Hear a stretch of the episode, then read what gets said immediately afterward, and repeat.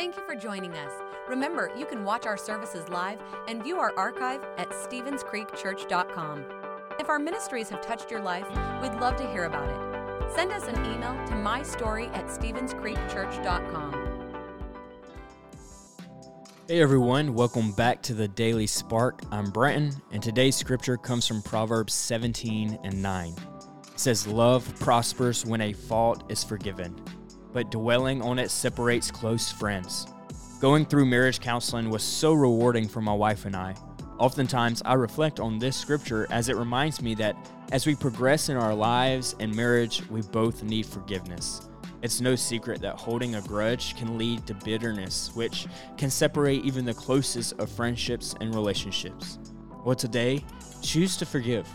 Forgive the family member that hurt you, the coworker that used you, and even the friend that neglected you. Because in the end, forgiveness heals.